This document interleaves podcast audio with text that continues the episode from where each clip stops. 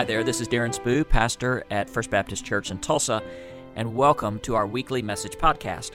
We would invite you to join us in person Sunday morning at eight thirty and eleven o'clock in downtown Tulsa, or check out our webpage at tulsa f b c dot org. God bless you, and have a great week. So I want to show you something strange today. I have here a little container, and inside this container, which I ordered from a place called Hoxton Street Monster Supply out of Great Britain, in this container I have salt made from human tears.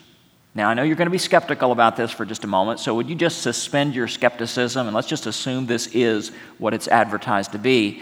So from Hoxton Street Supplies, you can order salt made from human tears, but of, but of five different varieties.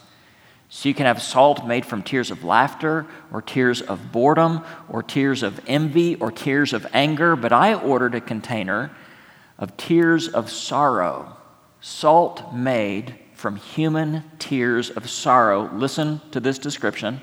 This delectable salt, ew, made from the tears of abject sorrow, is collected only at moments of complete misery, and it's blended with delicate lavender flavor. Here's a container made from salt that comes from human tears of sorrow. So I've been a pastor for about twenty-five years, and so about twenty-five times I've had the privilege on Easter Sunday to talk about the resurrection of Jesus.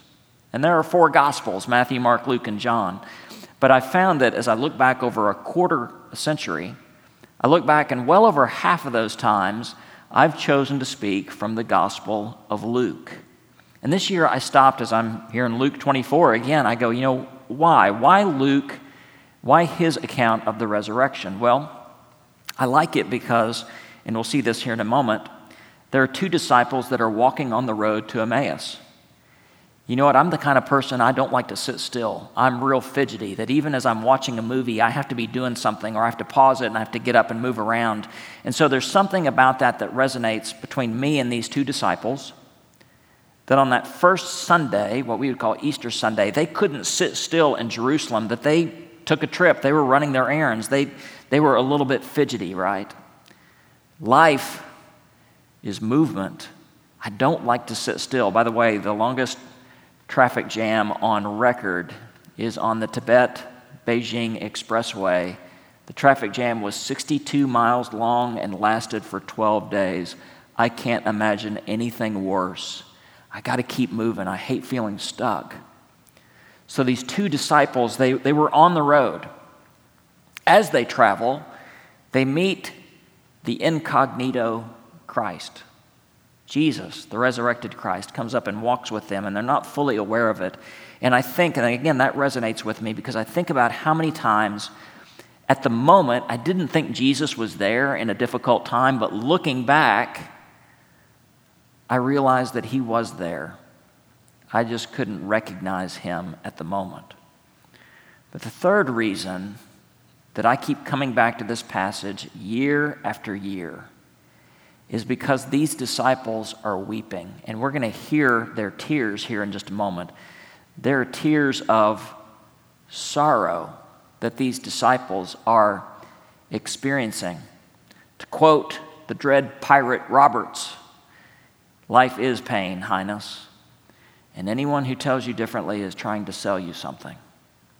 So here we have these disciples that are wrestling with, what does resurrection even mean, if that's even possible? And then how does this how does this deal with the pain of life as we walk down this road? So I want to invite you today maybe to taste the salty tears of sorrow and to walk down this dusty road with these disciples and encounter yet again the reality of Jesus' resurrection.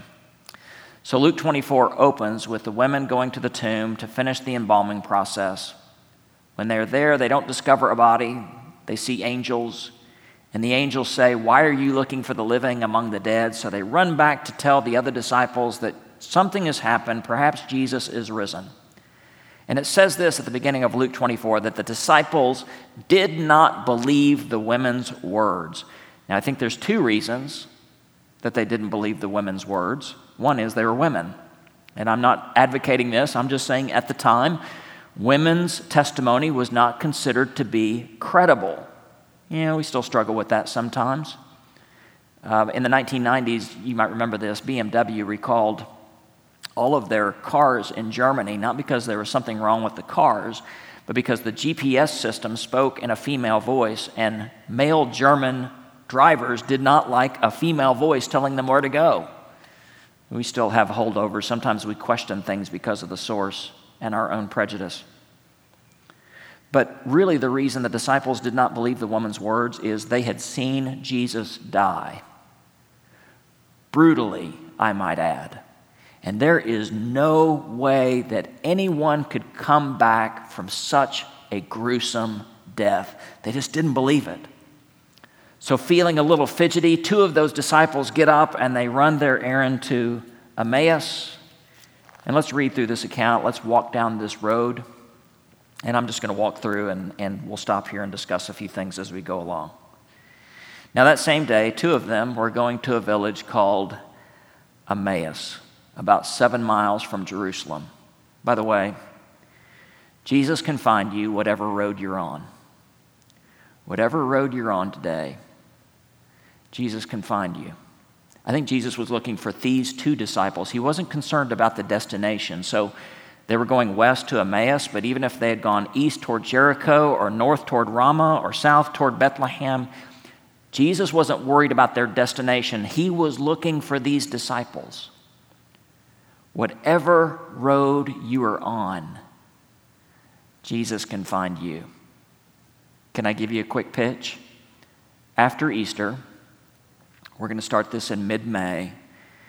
I want to do a teaching series on anxiety. Anxiety is the road most people are on today.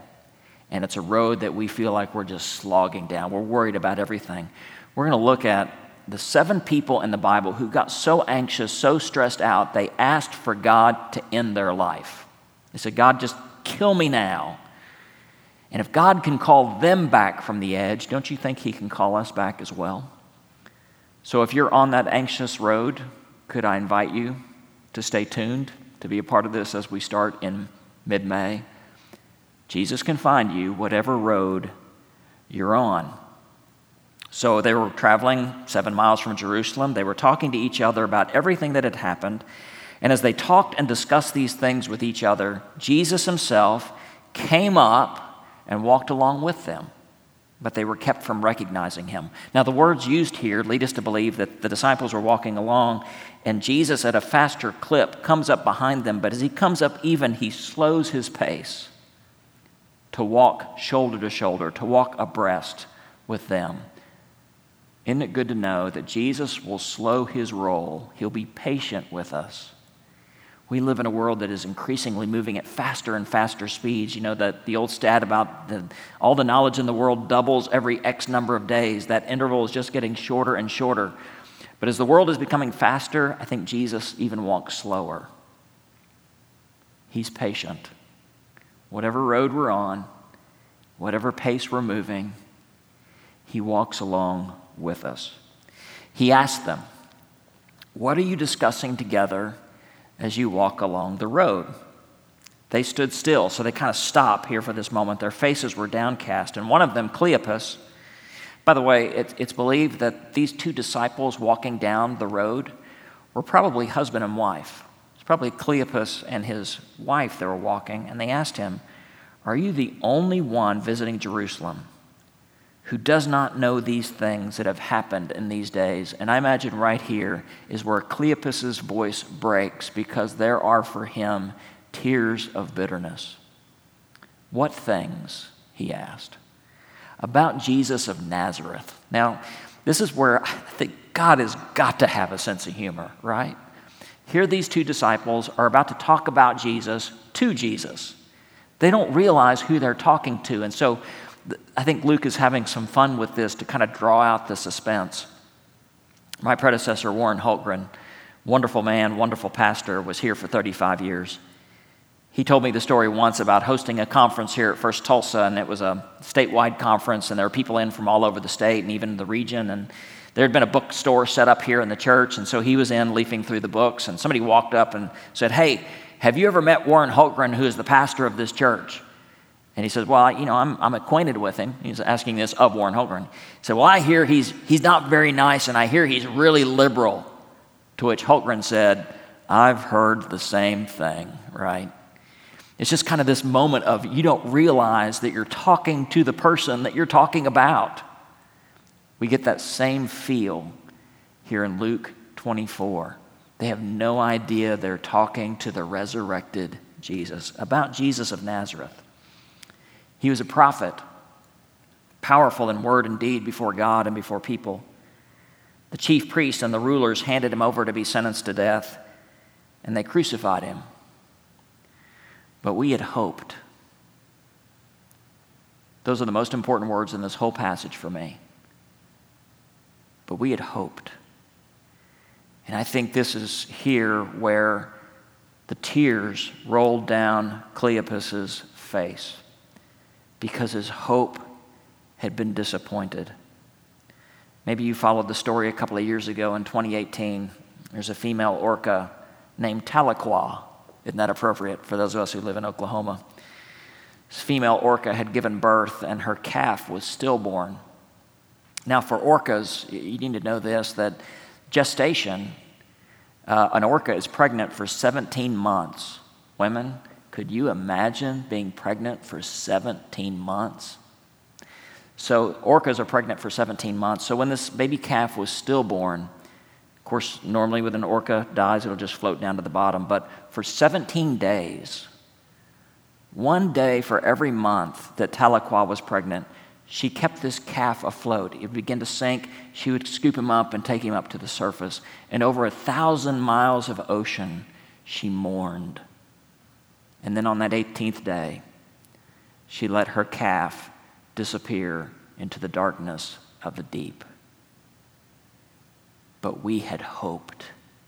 They hoped Jesus would be the one to bring life. But instead, he had died. And all they were left with was tears of bitterness. But we had hoped that he was the one who was going to redeem Israel. And what is more, it's the third day since all this took place. That, that means, by the way, that the third day, um, Jews believed that a person's spirit would hover around the body for three days, and on the fourth day would depart. So not only were you dead, but you were you weren't just mostly dead, you were dead dead. We're talking a lot about Princess Bride today, aren't we? So we had hoped that he was the one. It's the third day since these took place. In addition, some of our women amazed us. They went to the tomb early in the morning, but didn't find his body. They came and told us that they had seen angels who said he was alive. Then some of our companions went to the tomb and found it just as the women said, but they did not see Jesus. He said, "How foolish you are and slow of heart." By the way, that could be my autobiography. It probably could be yours too. Foolish and slow. That's why Jesus often has to slow his pace to walk shoulder to shoulder with us. "How slow you are to believe all that the prophets have spoken. Did not the Messiah have to suffer these things and then enter his glory?" And beginning with Moses and the prophets, he explained what the scripture says concerning him. So there's a, a new sport out there, kind of a new hobby, called magnet fishing. Uh, it's where a person has, you just take, take a normal magnet, it's a specially designed magnet. People tie rope to it, throw it into a deep river, drag it along the bottom, and see what they can collect. So not too long ago in the Rhine River in Germany, somebody found a World War Two gas mask. In the Thames River, outside London, somebody found a, a diamond bracelet. Uh, in the Rappahannock River in Virginia, somebody recently discovered an old Civil War cannonball with magnet fishing. I think there's a river in Arkansas, somebody pulled out a trailer house. I don't know, it's, it seems kind of weird, it's Arkansas, right? But you, you throw this magnet down and, and it just kind of attracts these, these old treasures, and it, it drags them up. And what Jesus does is he throws himself into the Old Testament, and all the scriptures concerning him are kind of drawn, and he, he drags all these up and says, "Didn't you connect the dots? that God has been about something for a long, long time. And here's the gospel. The gospel is all the way back in Genesis. Humanity walked away from God, and God set about to put that relationship back together. From Abraham, from one man, he created an entire nation, and from this nation, he brought one man, Jesus Christ, to be the Savior of all, and the gospel is the good news that Jesus was crucified according to the Scripture, that he was buried. On the third day, he rose again, and he appeared, says First Corinthians fifteen. So he explained what all the Scripture says concerning himself. As they approached the village where they were going, Jesus continued as if he were going farther. But they urged him strongly, "Stay with us, for it's nearly evening. The day is almost over." I find this interesting, that Jesus will slow down and he'll walk with us at our pace. And Jesus will find us whatever road we're on, but Jesus will not force himself off on any of us. He will find us, but he won't force himself off. Jesus acts as though he's willing to keep on going. So while Jesus takes the initiative to find these disciples, he waits for their invitation to invite him in. Doesn't that speak to us? Jesus will find you, but he won't force himself on you. He'll initiate a relationship, but he will always wait for you to invite him in. So when he was at the table with them, he took bread, gave thanks, broke it, gave it to them. Their eyes were opened, and they recognized him, but he disappeared. They asked each other, "Were not our hearts burning within us while he talked on the road and opened the Scriptures to us?" They got up, returned to Jerusalem. They found the eleven, and they said, "It is true. The Lord is risen. The Lord is risen indeed."